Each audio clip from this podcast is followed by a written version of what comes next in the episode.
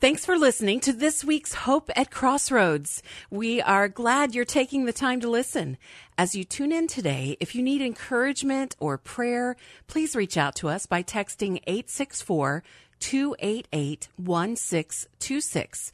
Or you can connect with us through our website, hope at crossroads.org. Spread the word to your friends and let them know they can subscribe at Apple Podcast or on Spotify. And now, here's this week's message. Amen. Amen. Good to see if you've got your Bible. I hope you do, or your app or your tablet. Uh, open up to John chapter 14. John chapter 14. Uh, and if you are uh, visiting with us this morning, again, we're grateful to have you here. I have a couple special guests that are here with us this morning. Uh, my aunt Nancy and my cousin Kitty are here. You guys kind of wave, so make them feel welcome. We're glad y'all are here this morning. We had a family get together last night, and uh, they're in town for that, and glad that they could come worship with us this morning. Uh, if you missed last Sunday and you were not able to pick up one of these, uh, there are a few of these by the by the exits, and you may wonder if you saw those coming in, what is that about? Last week we talked about John chapter 13 and Jesus washing the disciples' feet. And that is part of our mission here at Crossroads is making disciples who serve, shelter, and support the transforming work of Christ.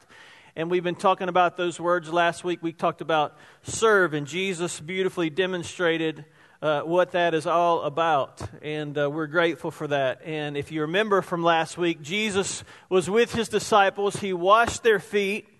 Uh, and if you continue to finish out that chapter, he predicted that he would be betrayed. If you remember Judas, we didn't read that part, but hopefully you finished reading it on your own. Judas came into the room and then left the room to betray Jesus. And Jesus told his disciples that not only would he be betrayed, that he would also be uh, denied by his disciples. A pretty scary thing, I would imagine, if you were one of those disciples in the room hearing that uh, in the context of that supper together and Jesus to look at you and say, Hey, some of you are going to deny me, some of you are going to betray me. But that's what happened. And then we get into John chapter 14. And so, uh, as we read this, keeping in context what's just happened, don't let that uh, get out of your mind what happened just a few moments ago in John chapter 13. Here's what Jesus says John 14, verse 1. I love this chapter. Let not your heart be troubled. Believe in God, believe also in me. In my Father's house are many dwelling places. Some of your translations may say mansions. We'll find out when we get there if they're mansions or they're dwelling places. Some of, some of you uh, maybe think it's mansion. My mansion's going to be bigger than your mansion. Any competitors out there? I know, I know. So, dwelling places is probably actually a better description of actually what Jesus says there. He says, If it were not so, I would have told you, for I go to prepare a place for you. And if I go to prepare a place for you, I'll come again and receive you to myself, that where I am, there you may be also. And you know the way where I'm going. And Thomas said to him, Lord, we don't know where you're going. How do we know the way? Jesus said to him, I am the way and the truth and the life. No one comes to the Father but through me. If you'd known me, you would have known my Father also. From now on, you know him and you have seen him. Let me stop right there. By now, you know, as we've been studying the book of John, that that's a controversial statement. Because Jesus is once again saying, if you've seen the Father, or you've seen me, you've seen the Father, I and the Father are one. Jesus is God in the flesh, a representation of God in the flesh. Controversial statement. We read it and kind of skim over it, not realizing that for Jesus to say that, was uh, quite something. And Philip said in verse 8, Lord, show us the Father, and enough is for us. And Jesus said to him, Have I been so long with you, and yet you have not come to know me, Philip? He who has seen me has seen the Father. How do you say, Show us the Father? Do you not believe that I am in the Father and the Father is in me? The words that I say to you, I don't speak of my own initiative, but the Father abiding in me does his works. Believe me that I am in the Father and the Father in me. Otherwise, believe on account of the works themselves. Truly, truly, I say to you, he who believes in me, the works that I do, he shall do also. And greater works than these shall he do because I go to the Father. And whatever you ask in my name, that will I do, that the Father may be glorified in the Son. If you ask me anything in my name, I'll do it. If you love me, you will keep my commandments. And I will ask the Father, and he will give you another helper that he may be with you forever. That's the Spirit of truth, whom the world cannot receive because it does not behold him or know him. But you know him because he abides with you and he will be in you. I will not leave you as orphans, I will come to you. After a little while, the world will behold me no more.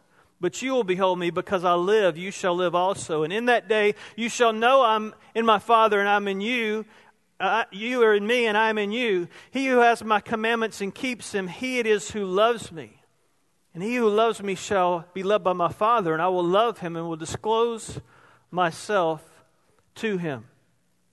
Judas, not Iscariot, it's another Judas, said to him, Lord, what has happened that you're going to disclose yourself to us and not the world? And Jesus answered and said, If anyone loves me, he will keep my word.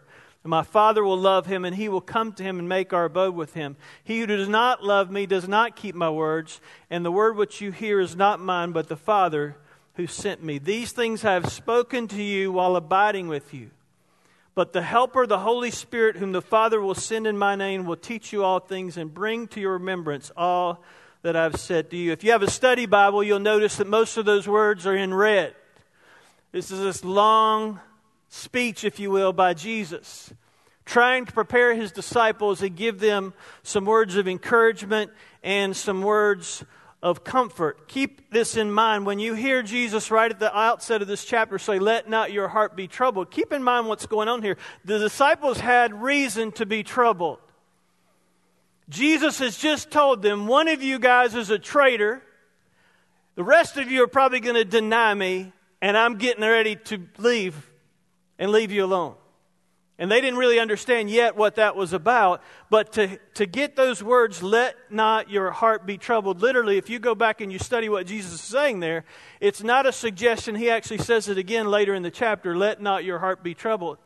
I hear different people say this, and it's almost like a suggestion the way we say it. No, let not your heart be troubled. It's really not what Jesus is saying. The original language is stop being troubled. Now, how in the world could Jesus say that? For some of you, that's good news because your world is maybe upside down today in chaos and confusion, and you're troubled, and yet Jesus, God, the King of the world, is saying, Stop being troubled. How can you receive that in a crazy world in which we live? Well, there's six things that I believe Jesus shows us and he shows his disciples in this passage that if we'll remember these things, it will help us experience comfort in the midst of chaos, the comfort that these disciples needed that Jesus gives to them. The first one is this Jesus promises them a dwelling place. He promises them a future reunion in the Father's house. When I was growing up in the 80s, the Christian music was uh, kind of getting going, and there was this group called Audio Adrenaline. And they had this song called, I'm hearing some, uh huh, some of you know what I'm talking called Big House. Come and go with me to my father's house. It's a big, big house with lots and lots of room and lots and lots of food. And we might even play football. I don't know if there's going to be football in heaven, but there's got to be because football is a godly thing most of the time. Unless Carolina and Clemson are playing. Don't go there. Don't go there. But Jesus gives his disciples some great comfort. He's promising them this future reunion in the Father's house. What's interesting to think about it is he says, I'm going there to prepare a place for you. Some of you know what I'm talking about when you hear that word prepare. And when I think about preparation, preparation always requires a couple of things. One of the things preparation requires is love. When you prepare a meal, or maybe you prepare for a new baby to come onto the scene. A hostess that maybe prepares for guests. There's love implied there that preparation is happening, and Jesus is preparing a place for his people. Why is he preparing a place for you and I? Because he loves us. That should bring us great comfort today. Jesus is going, has gone to prepare a future place for us, a future reunion. And we joke again about those mansions. I don't know what they're going to look like. But here's the reality they're going to be a lot better than what we have here on this planet. And the confusion and the chaos, a lot of times in our, in our own uh, lives and in our own hearts and in our own minds, is we forget Guys and ladies and gentlemen, this is not our home. Let me say it again. This is not our home. We spend the vast majority of our years on this planet striving to do everything to build a life here, and this is not our home. And Jesus is saying to his disciples, Fret not, don't be worried, stop being troubled, because this is not your home.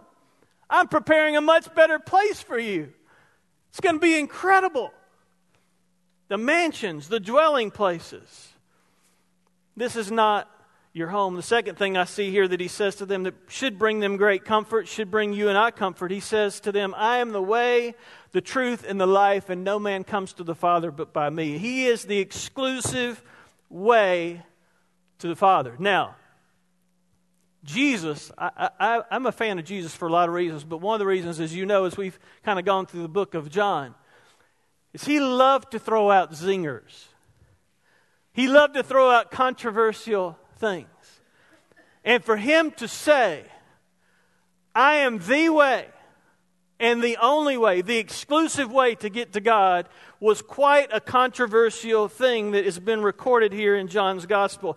Jesus did not say, I'm going to show you a way to get to God. I'm going to show you one of the ways to get to God. He said, I am the way to get to God. There is no other way. No one comes to the Father except through me. Simply put, Jesus is saying, I am the access point. I am the door to get to God. I am it. And I hear a lot of people in our world, even some, believe it or not. There was a survey I saw recently of a group of pastors. Pastors when asked, Do you believe that Jesus is exclusive way to God? The group that was asked, I'd love to tell you it was 100% of them responded, Yes, Jesus is the only way to God, but it wasn't even 100%. Are you kidding me? Jesus himself said, I am the only way. That's not Jack Eason saying, Jesus is the only way. That's Jesus himself saying, I am the only way to God. If there are a lot of roads to God, then Jesus can't be one of them. Because he claimed that he was the one road to God and he himself was the one way. And if he's not the only way to God, then he really wasn't an honest man, he wasn't a true prophet, and he's not really worth following because he's a liar. So, what should bring you and I comfort in this crazy world that we live in is when all these, all these routes are out there, all these ways are out there that are being communicated, all the noise of the world and the chaos of social media and news and politics and all these things saying, well, you can go this way, you can do this way, you can go this. It should give you great comfort that guess what? There's only one way to God. You don't have to overthink it. You don't have to worry about it. You don't have to get all upset about it. Am I choosing the right way? Is it this way or this way? No, it's one way. And his name is Jesus. And Jesus was sharing that with his disciples because he knew 2,000 years later there were going to be people on the scene saying, well, let me tell you, there's a lot of ways to get to God. All you got to do is be good. All you got to do is be good and you'll get to God. Bible teaches us not true. Bible says that our righteousness is as filthy rags. There's none righteous, no, not one. So you, you may say this morning, well, I, I'm good, so I'll get to go, to go to heaven. That's not what the Bible teaches. There's only one way to get to go to heaven. It's knowing Jesus Christ. You may say, well, I've been pretty good. I guess I got a 50 50 chance. How does that work out for you? I mean, you, you die, you're standing before St. Peter, and he kind of rolls the dice. Welcome to Vegas. Roll the dice out. Guess what? Snake eyes, you're in. Double fives, you go to hell. I mean, no, there is one way to get to God, and that should bring you and I great comfort in this crazy world that we live in. But Jesus goes on to say something I think is even more profound. He says to them in verse 12, I say to you that if you believe in me, the works that I do shall he do also. And greater works than these shall he do because I go to the Father. Can you imagine Jesus saying this to his disciples? He's promising, the third thing I see here is he's promising to continue his work on the earth. And he's telling his disciples who probably were thinking, wait a minute, Jesus just told us that somebody's a traitor. We're all going to abandon him. He's leaving. The party's over. We're disbanding. The club is done. We're over. We're going go back to our occupations because it's all over and done with. And Jesus is trying to encourage them by saying, no, That's not what's going to happen. The party's just getting started. He did not expect his disciples to disband, but what he expected them to do, and not the disciples just in John's gospel, but the disciples that are sitting in this room, he expected us to go and continue the work that he started. That's why you and I are still here. That's why we're breathing, is because that's what he wanted us to do.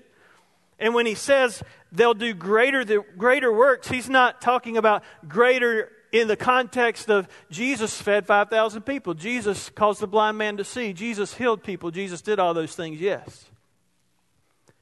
He's talking about greater in magnitude. Because at that point, keep in mind, how many disciples were there? 12. Okay, 11, we find out. There's just a small group of people that are following Jesus. But Jesus, in his sovereignty, because he was God, saw down through the ages that there were going to be thousands and thousands and tens of thousands and millions of people who would say, Yes, I'm a disciple of Jesus. And he knew exponentially his work was going to make an impact on the world. He was counting on you.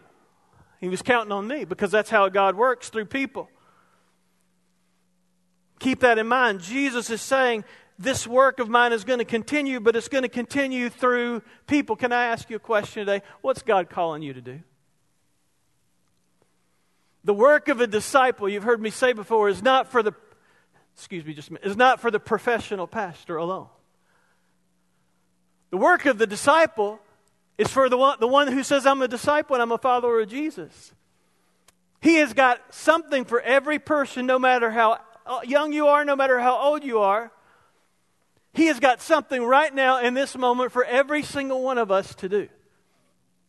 You may think, well, I'm old, I've done my time, my work is over. No, sir, no, ma'am, it's not.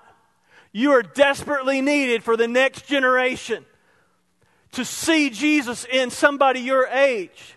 We are one generation away from extinction of the gospel. You do realize that, don't you? You do realize that on countries on this planet, that's already happened. I think about the continent of Africa where Joey and I have been, and to hear the story of Pastor Mark in Malawi, and to hear that there are countries on the globe that are infusing multi millions of dollars, hundreds of millions of dollars, all owned countries that are pumping money in there so that they can flip that country to follow Islam. Because they're, they're strategic and they have a mission. But you and I have a mission. We have, we have a responsibility. You may think, well, I'm too young. I'm too young to make a difference. Paul told Timothy, we remember this when we went through the book of Timothy. I think it's 1 Timothy chapter 4. Let no man despise thy youth, but be an example among the believers. So there's nobody in here that doesn't have the opportunity to be a disciple and help continue the work of God on the earth. God works through people. God also works through prayer. And Jesus says this to them in verse 14, verse 13 and 14. Whatever you ask in my name, I'll do, that the Father may be glorified in the Son. If you ask me anything in my name, I will do it. Now let's just stop just right there a minute, because a lot of people misinterpret this.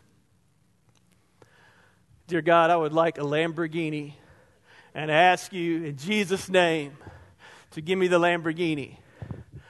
Try that and let me know if that happens. That's not what he's saying.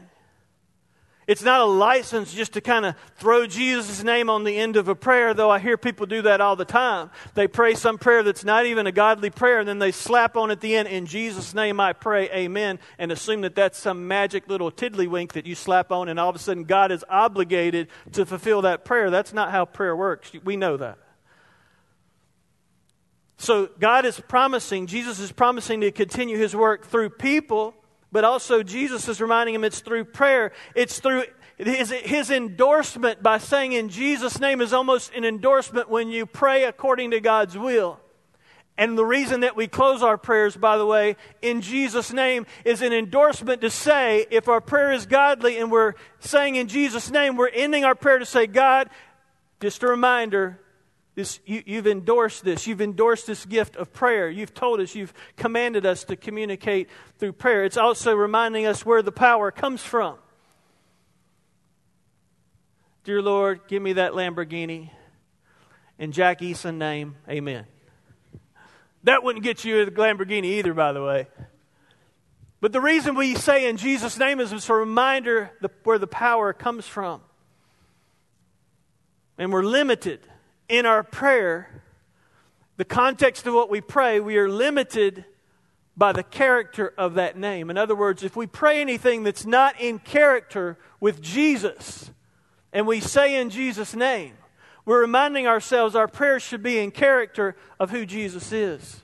And Jesus is promising if we want to see his work to continue, that's how he's going to do it through people and through prayer. Church family, can I just commend you and say thank you? Because it is obvious. I don't, do, you, do you see this? It is obvious there's a lot of somebodies in this congregation that are praying. Otherwise, we would not see the fruit that we are seeing in the life of our church. So, for the love of God, continue to pray because He has an assignment for you and I, and He has work for us to do. So the disciples think they're going to be left behind, but Jesus continues to give them great encouragement and gives them another reason to be comforted because He promises to send them the Holy Spirit. The disciples, when they, when they are hearing this, they're thinking Jesus is leaving, He's going to desert us, we're going to be all by ourselves, but He promises not to abandon them, he says to them in verse 16, I'm going to ask the Father, and he will give you another helper that he will be with you forever. If you have the King James Version, you may know that that word parakletos, which means comforter. I love that. It says, I am going to give you another helper, a comforter, that he may be with you forever. It's the Spirit of truth the world can't receive because it does not behold him or know him, but you know him because he abides with you and I will be in you. Perhaps one of the greatest gifts that God could give us, and we could, we could preach a whole year of messages just on the fact that God, in his sovereignty, sent us Jesus, number one, but then when Jesus died and rose from the dead, which we'll get to in the next few weeks, and ascended to heaven, he sent to us the Holy Spirit. Do you understand? Do I understand? Sometimes I do, sometimes I don't. God is here right now. God is in this room right now. Through the power of the Holy Spirit. The Holy Spirit who abides in you and abides in me because Jesus, as we have come to know him, resides in us.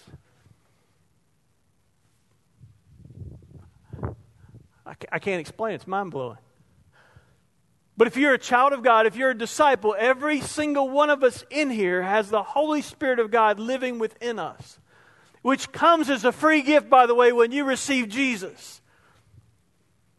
You get Jesus, you get the Holy Spirit, you get uh, God, all three in one because they're one. Jesus is not schizophrenic. He doesn't dispense little pieces of himself. When you surrender your life to Him and you accept Him, you get all that the power of the Holy Spirit in your life. Now, we've talked about before you can grieve or you can quench the Holy Spirit and prevent him from working in his life in your life the way that he wants to but what an incredible gift jesus says to them i'm going to i'm going to send to you the spirit of truth this comforter so that when you're going through life and you get a bad diagnosis or you get bad news or your kids are walking away from god or your parents aren't living from God or whatever, and you're praying and you're spending time with me, all of a sudden, dynamically, whoom, through the power of the Holy Spirit, you can have the comforter right now.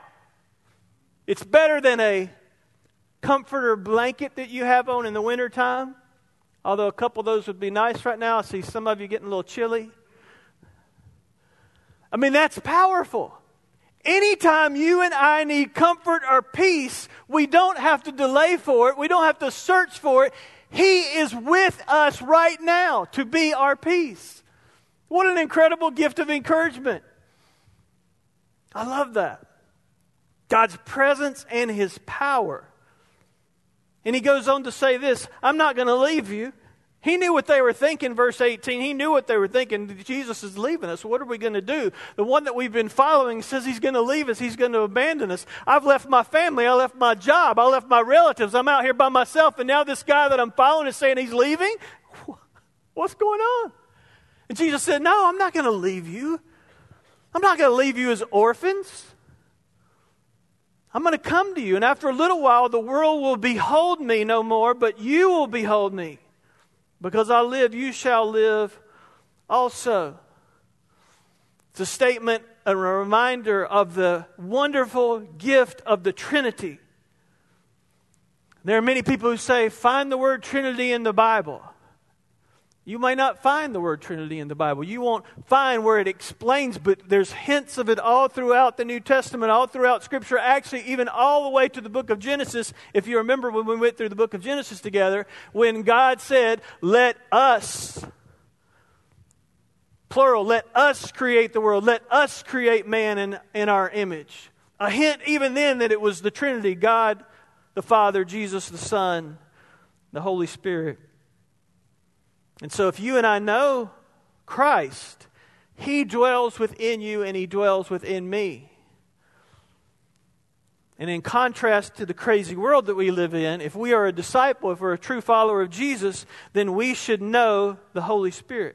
In contrast to the world that we live in, if we are a disciple, then we should have the Holy Spirit with us. In contrast to the crazy world that we live in, if we are a disciple, we should have the Holy Spirit in us in us, with us, working through us. That's one of the great celebrations that I love about corporate worship.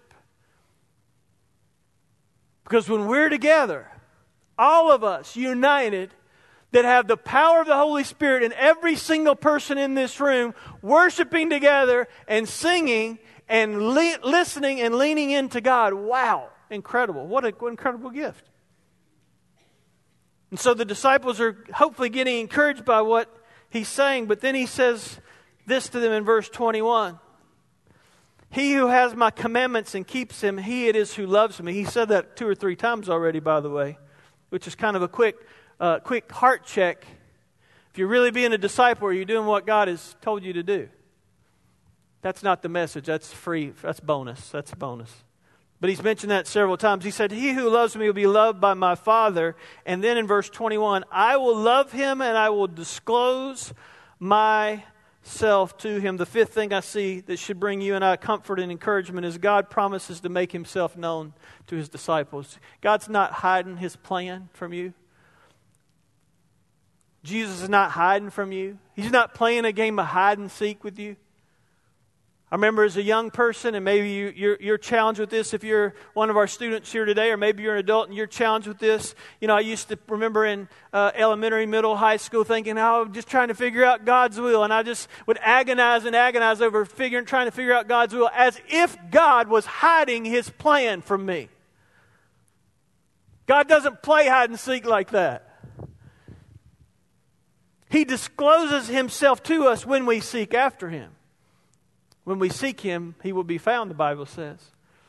And he loves us. And he tells his disciples, I'm going to make myself known to you. I'm going to disclose myself to you. We say oftentimes, people in our culture, well, I, you know, I was lost and I found God, as if God was lost. God has never been lost. He's not playing hide and seek. His will is clear, and he will make himself known to you and he will make himself known to me. How does he make himself known? He makes himself known in a lot of different ways. Maybe you're here visiting today, or maybe you've been here forever, for as long as Joey Estes, and you don't know Jesus. My friend, he's right here. How does he disclose himself? He discloses himself, the Bible says, in a lot of different ways. Even all of creation shouts out there is a God. He discloses himself in this wonderful book he's given us called the Word of God. He discloses himself in this. He discloses himself through other people. He discloses himself when we call out to him and pray and call upon the name of the Lord. And if you don't know him today, I just ask you to call out to him because he will make himself known to you. And the other thing that I see here, real quickly, it's not going to be on the screen because I read this this morning. Can't close this chapter without seeing this last thing very quickly. Verse 27, Jesus goes on to tell the disciples this Peace I leave with you, my peace I give to you. Not as the world gives, do I give to you. Stop being troubled. I think he started the chapter that way, didn't he? Stop being troubled. You heard that I said to you, I'm going to go away and come to you. If you love me, you would have rejoiced because I go to the Father, for the Father is greater than I. And now I've told you before it comes to pass that when it comes to pass, you may believe. I will not speak much more with you, for the ruler of the world is coming, and he has nothing in me. But that the world may know that I love the Father, and as the Father gave me commandment, even so I do. Arise, let us go from here. The last thing I see here is Jesus, in the midst of the chaos and confusion, the greatest comfort he's given us is his peace. The peace that Paul says passes all understanding. Can I ask you a question today? Are you troubled? Are you concerned? Is your heart troubled? There are some of us that are facing things I can't even begin to comprehend family situations, personal situations, financial situations, health situations. But if I can just do what Jesus just did in the Word and say to you, not as Jack Eason, but just say to you as God's Word says to you, stop being troubled. Do you know who you believe in? For I am persuaded, as Paul said, I know who I believed in. I'm persuaded he's going to keep that which I've committed until that day. I'm persuaded. I'm convinced. I know who I'm, I know who I'm serving. Yeah, there's going to be bumps in the road in life. I don't like them either sometimes. But take heart. Let not your heart be troubled. God loves you. He has a place for you. He's preparing a place for you. He's the only way to get to God. He's counting on you and I to continue His work on this planet. And He sent the power of the Holy Spirit inside of us for those of us that know Him. He's going to keep revealing Himself to us every day as we spend time with Him. He's given us that incredible gift of peace. Will you pray with me this morning? Father, thank you for today. Thank you, Lord Jesus, for the incredible gift that you've given us. Lord, when I look at the things that are going on in our world today, if there's ever a time that we needed comfort, maybe it's today. Dear friends, as you're there in your seat praying this morning, can I just ask you, do you need that today? Do you need God's comfort today?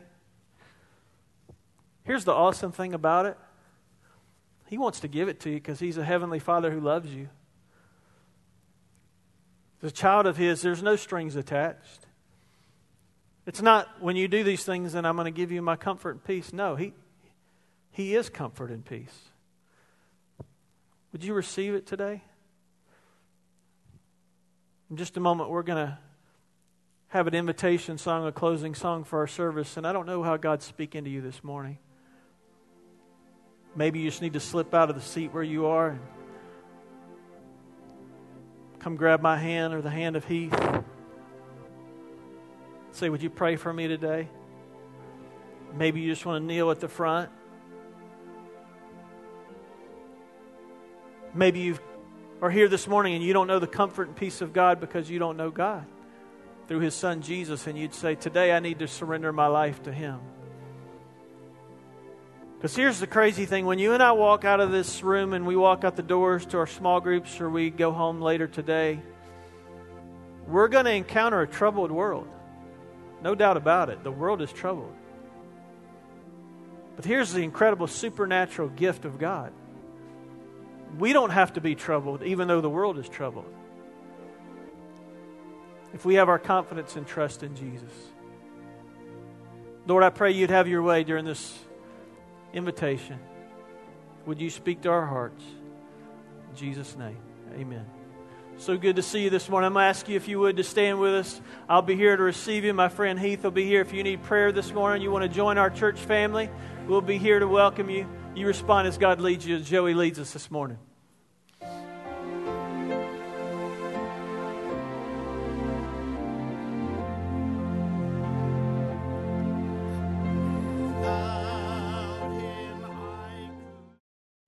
We hope you've been challenged and inspired from today's message. You can find out more about the message you have heard today by visiting our website, hope at crossroads.org. If you live in the upstate South Carolina area and you're looking for a church home, we hope you'll come by and visit sometime. Details about our church and service times can also be found online. In addition, we want to invite you to check out some of the great items at our website that will help you, or you can give as a gift to a friend. Devotionals and other resources are all available at hope at crossroads.org. Thanks again for listening, and we hope you will tune in again next week.